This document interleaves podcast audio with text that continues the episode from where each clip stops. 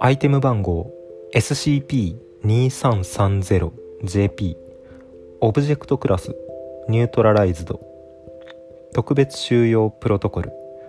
SCP-2330JP はサイト8141の人型生物収容室に収容されます。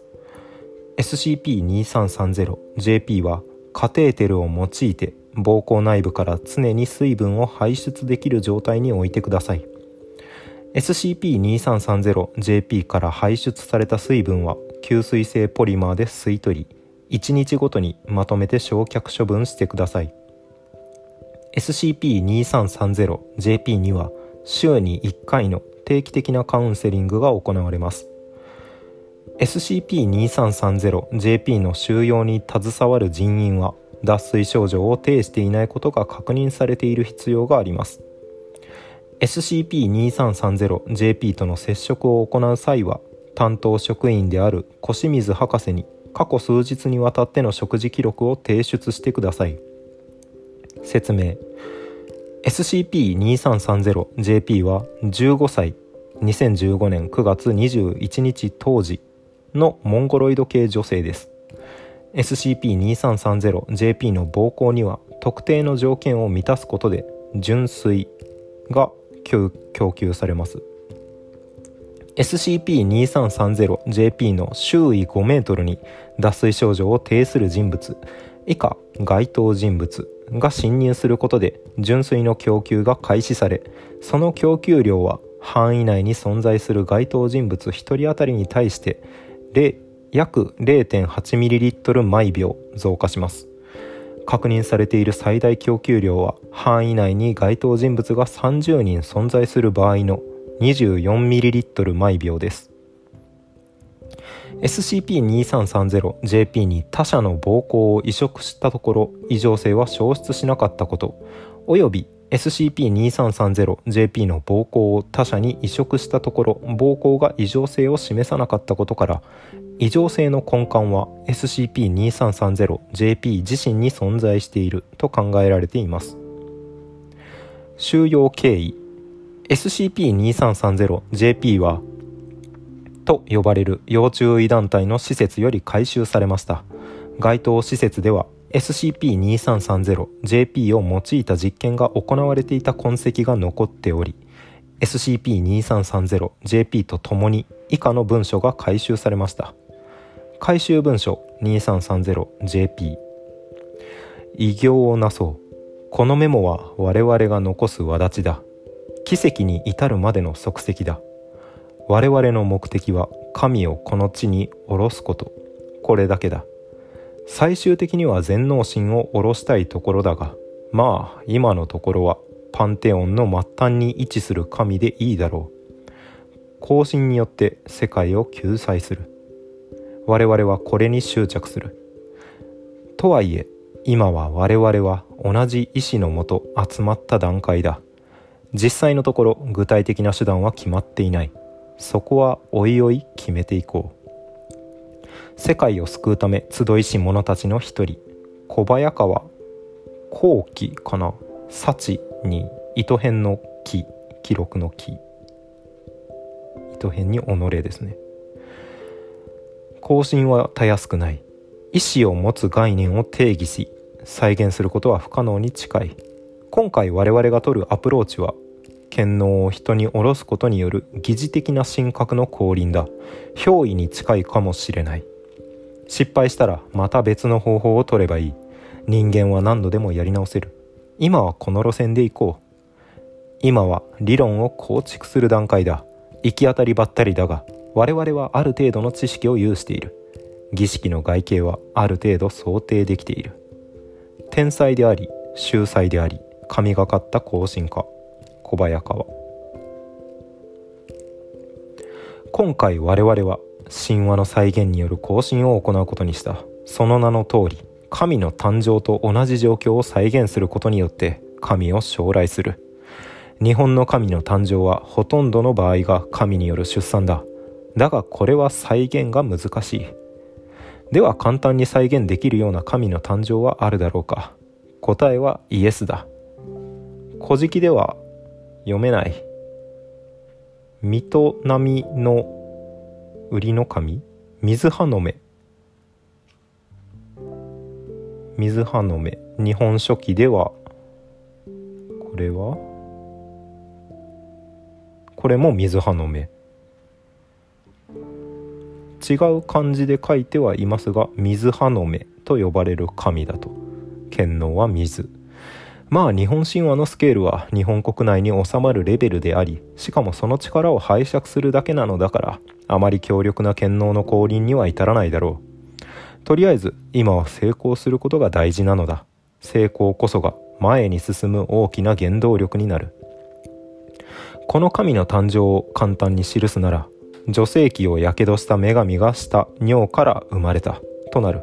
簡単だろう。これに基づけば我々の中の女性メンバーが女性器を内部まで焼きそしてそこから尿を出し集積した尿に素体を沈め呪言を行う。という手段で更新ができるだろう。まあもっと細かい手段は存在するが大体こんな感じでいけるはずだ。その身を焼き救済の助力をなす者小早川後期。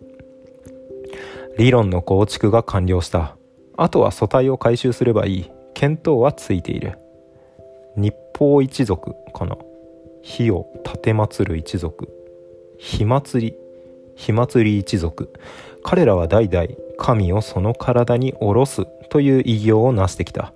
彼らと我々とでは後進の先にある目的に相違が存在するがその体の持つ特性は我々の目的に合致している。我々は先日ようやく火祭りの末裔を発見した。名をイサナギアヤという。回収方法は言ってしまえば誘拐である。身寄りがなく児童養護施設で生活している彼女にとっては更新によって救済を行うことは幸福であるに違いない。救済のために罰を背負う者。小早川幸喜。久しぶりにこの式を書いている。お点も記してこと。お点も記してこそ偉業をなせる。では結果を記そう。我々は神を下ろすことはできなかった。できたのは尿を垂れ流すただの少女だ。無限の水源であることに変わりはない。だがこれは神の見業ではない。なぜ更新は成功しなかったのだろうか。彼女の素質は十分だったはずだ。我々の理論も我々の理論も完璧だったはずだ。一体何が足りなかった？ここには一種の結界を貼ってある。もしこれが読めているなら君は相当こちら側に踏み込んでいるのだろう。ぜひこの問いを解明してほしい。この失敗作はそれを助けるための置き土産だと思ってくれ。これから我々は別の地別の文化に根付く神を下ろしに行く。これ以上ここで目立った活動をして財団に察されても怖いからね。君も注意してくれ。夢破れてなお諦めない者たちの一人小早川幸喜。回収された時点で SCP-2330JP は非常に衰弱していましたが回収後の適切な処置により復調しました。ほい。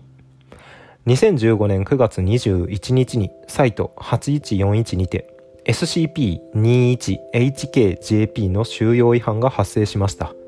これによってサイト8141は SCP-21HK-JP の長期的な支配下に置かれ、サイト8141の一部は完全な孤立状態に陥りました。孤立区域内には SCP-2330JP の収容セルが存在していました。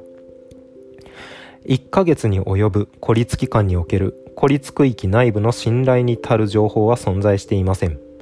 孤立区域からは SCP-2330JP の考察死体と20人の財団職員の溺死死体及び小水博士が回収されました。SCP-2330JP の首には小清水博士の皮膚が大陰大陰唇大陰茎だっけには小清水博士の唾液が付着していました。以下は孤立機関の情報を得るために行われ小清水博士への行われた小清水博士へのインタビュー記録です。大陰唇ですね。インタビュー記録 2330JP インタビュー記録 2330JP1 インタビューは姫川カウンセラー。対象小水研究員。インタビュアーそれではインタビューを開始します。対象はい。インタビュアーでは早速本題に入りましょう。孤立区域内部で何が発生したのでしょうか。対象いろいろありました。本当に。インタビュアーなるべく具体的にお願いします。断片的でいいので。対象すみません。未だに整理がついていなくて。深呼吸。あの中で私は本当に孤独でした。助けはなく外は凶暴なオブジェクトがうろつき回っていたんです。インタビューはあの中とはあなたが回収されたシェルター内部のことですか？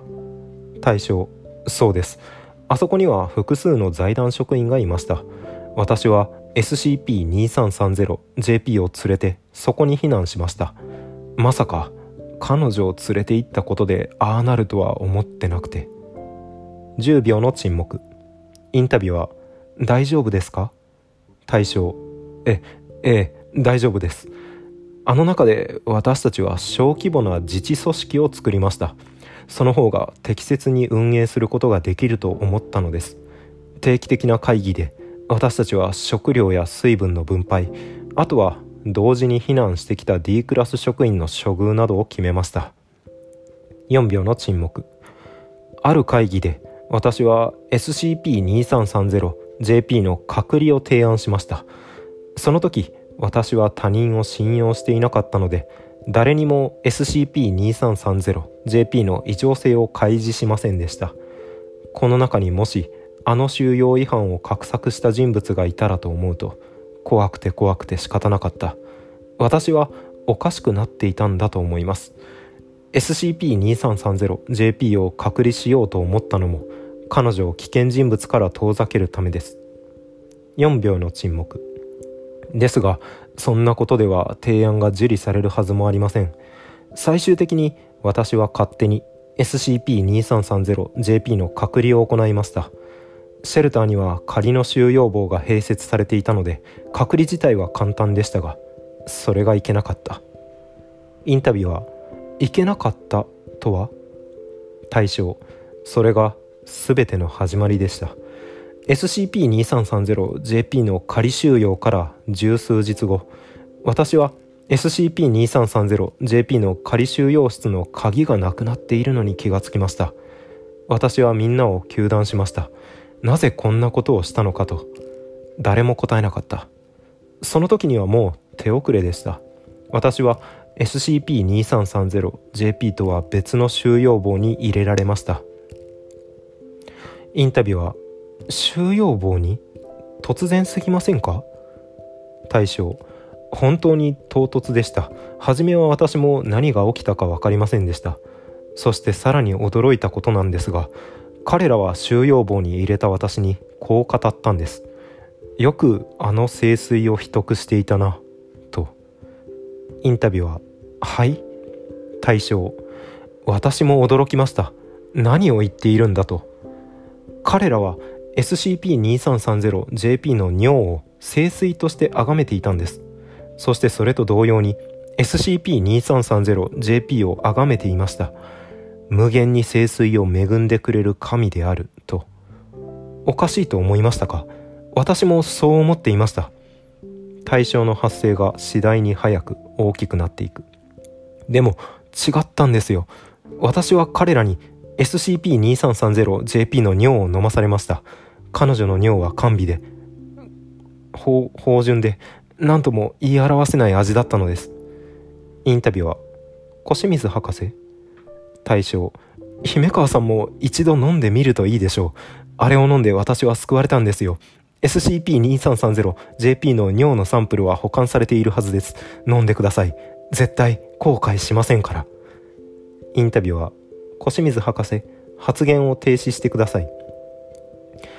対象数十分にわたる SCP-2330JP および SCP-2330JP の尿を称える発言。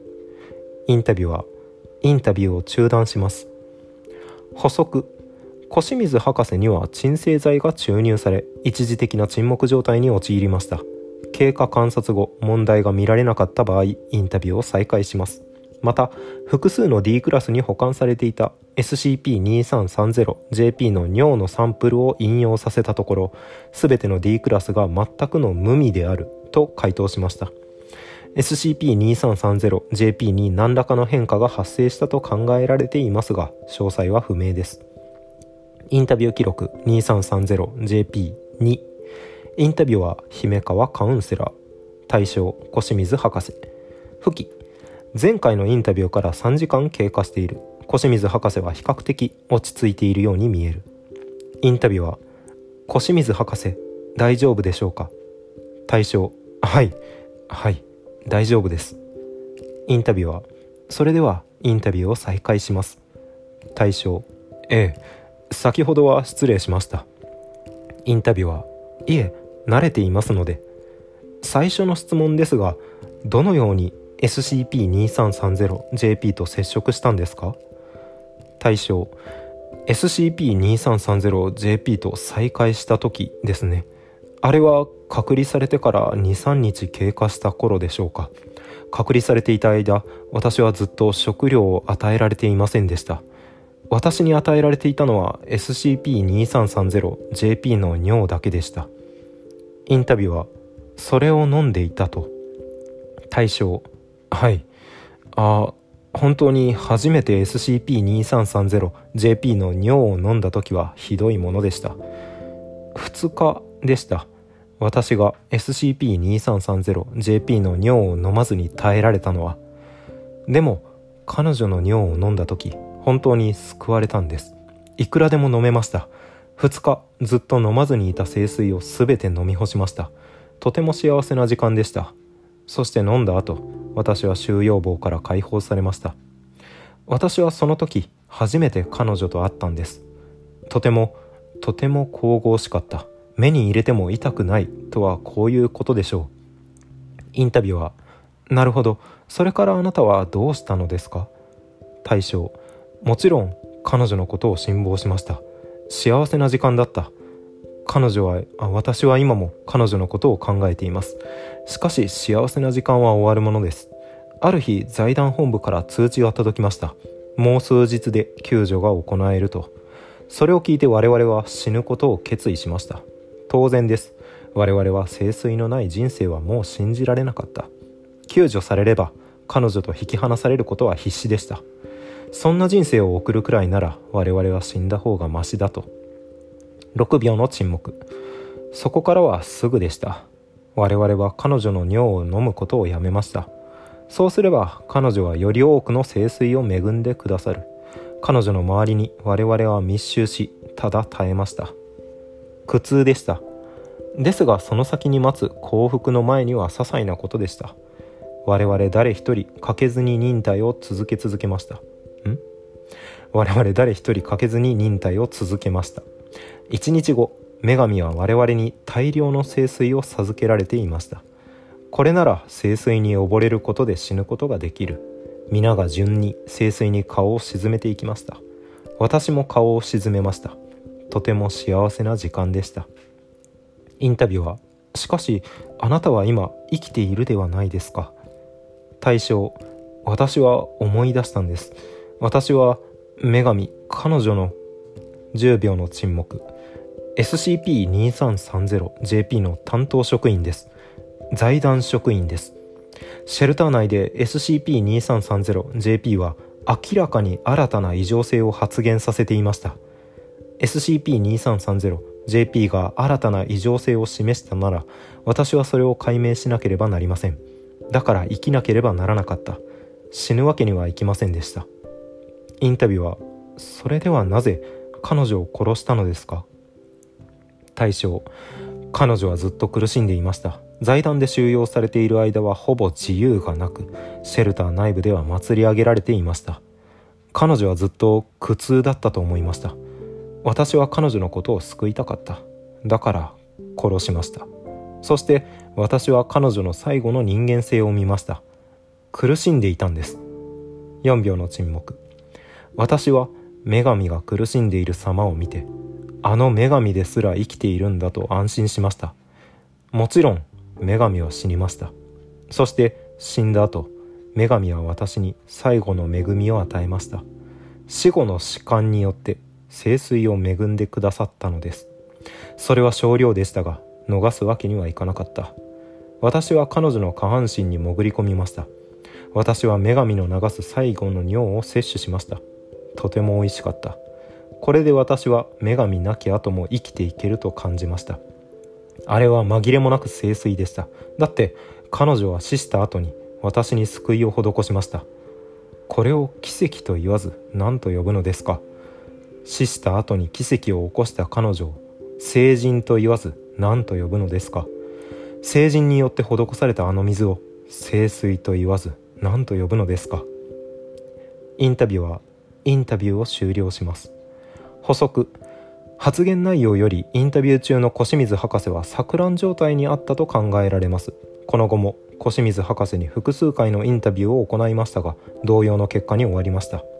小清水博士から新たな情報を得られる可能性は限りなく低いと判断され小清水博士は C クラス記憶処理を施された後に解放されました。人間型宗教火祭り一族。生命のタグがついています。注釈が3つ。1番カテーテルですね。医療に用いられる細く柔らかい管のこと。2番これ以上の実験は SCP-2330JP の膀胱が破裂する恐れがあるため中止された。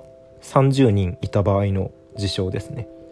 3番政府ユークリッドクラスの人型オブジェクトが収容されています。当時 SCP-2330JP が収容されていました。3番。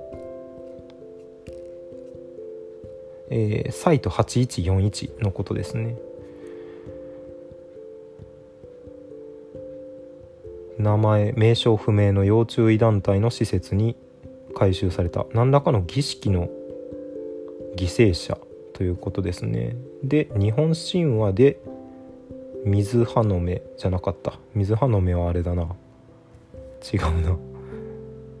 何でしたっけ？合ってた。水葉の目だった。古事記では水葉の目の神。日本書紀では三葉の目の神。と表記する。神社の祭神としては水波脳売る命。などとも表記される。へえ。古事記の神海の段において家具土を生んで陰部をやけどし苦しんでいたイザナミがした尿から枠結びとともに生まれたとしている。へえ日本書紀の第2の一書ではイザナミが死ぬ間際に埴山姫と水葉の目の神を産んだとしうーん読めない。枠結びが生まれたとしている。なんで日本書紀ってこんな難しい漢字ばっかりなんだ。日本神話ですね。権能であってたのかなこれ。権利の権に能力の能。権能ある事柄について能力を行使する権利。特に法律上認められた公的機関のものを言う。何を司るかみたいな意味合いで使ってるのかなこの場合。水を司る神。水神。として水葉の目は、えー、神話の中でも比較的この人の考えでは比較的容易な神の再臨降臨させる手段。人の手で降臨させるのに一番現実的じゃないかとこの人は思ったわけだ。降神降りる神。祷やまじないによって神さらには仏菩薩や死者の霊を招き寄せ不者えー、巫女ですね。不者や霊媒に乗り移させること神おろしのことです。更新憑依に近いと。ただ人間は何度でもやり直せる。今はこの路線で行こう。実験段階ですね。小早川さん。我々は神話の再現による更新を行うことにした。神の誕生と同じ状況を再現することにより神を将来する。基本的に神様が大元の神様イザナギとイザナミだったかな？がどんどん産んでいってということなのでこれは再現が難しいと。大元の神がいないのにそもそも神を作ろうとしてるんだから神を作るために神が必要という無限ループに入ってしまうと。では簡単に再現できるような神の誕生はあるだろうか。イエスだ。水葉の目の神。日本神話のスケールは日本国内に収まるレベルでありその力を拝借するだけなのだから強力な権能の降臨には至らないだろう。とりあえず今は神の誕生。人の手で神を呼び寄せるということが事象が成功することが大事なのだと。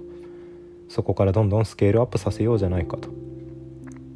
この神の誕生を簡単に記すなら女性器をやけどした女神がした尿から生まれた。これに基づけば我々の中の女性メンバーが女性器を焼きそこから尿を出し集積した尿に素体を沈め呪言を行う。うん。メンバーに神聖性を宿らせるんじゃなくて一回手順として女性器を焼いて尿の中に出した後の尿にまじないを込めるという。ちょっと若干手順逆というか違いますが、まあ、もっと細かい手段は存在するが大体こんな感じでいけるはずだと。かなり軽いですね、まあ、成功者の考え方というかダメだったら次へ行こうみたいな感じですね。とりあえず思いついたことを片っ端からやっていこうみたいな考え方が伺えます。理論構築が完了した。あとは素体を回収すればいい。見当はついている。火祭り一族。だっけ？はい。神をその体に下ろす。という一族。まあいた子。その体の持つ特性は我々の目的に合致している。我々は先日ようやく火祭りの末裔を発見した。火祭りと書いて「イサナギ」と読ませてますね。彩り。火祭り彩り。でイサナギあや。回収方法は言ってしまえば誘拐である。更新によって救済を行うことは幸福であるに違いない。うん。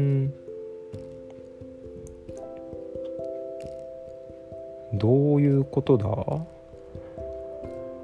メンバーの女性がやけどさせてそこから出した尿に素体を回収すればいい。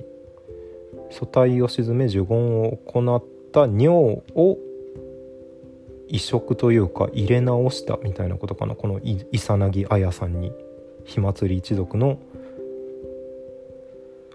女性に吸収させた。結果純粋真水を。真水と純水で同じなのかな？まあ綺麗な水を出す。尿として出す。人間が生まれたと。我々は神を下ろすことはできなかった。無限の水源であることに変わりはない。だがこれは神の見業ではない。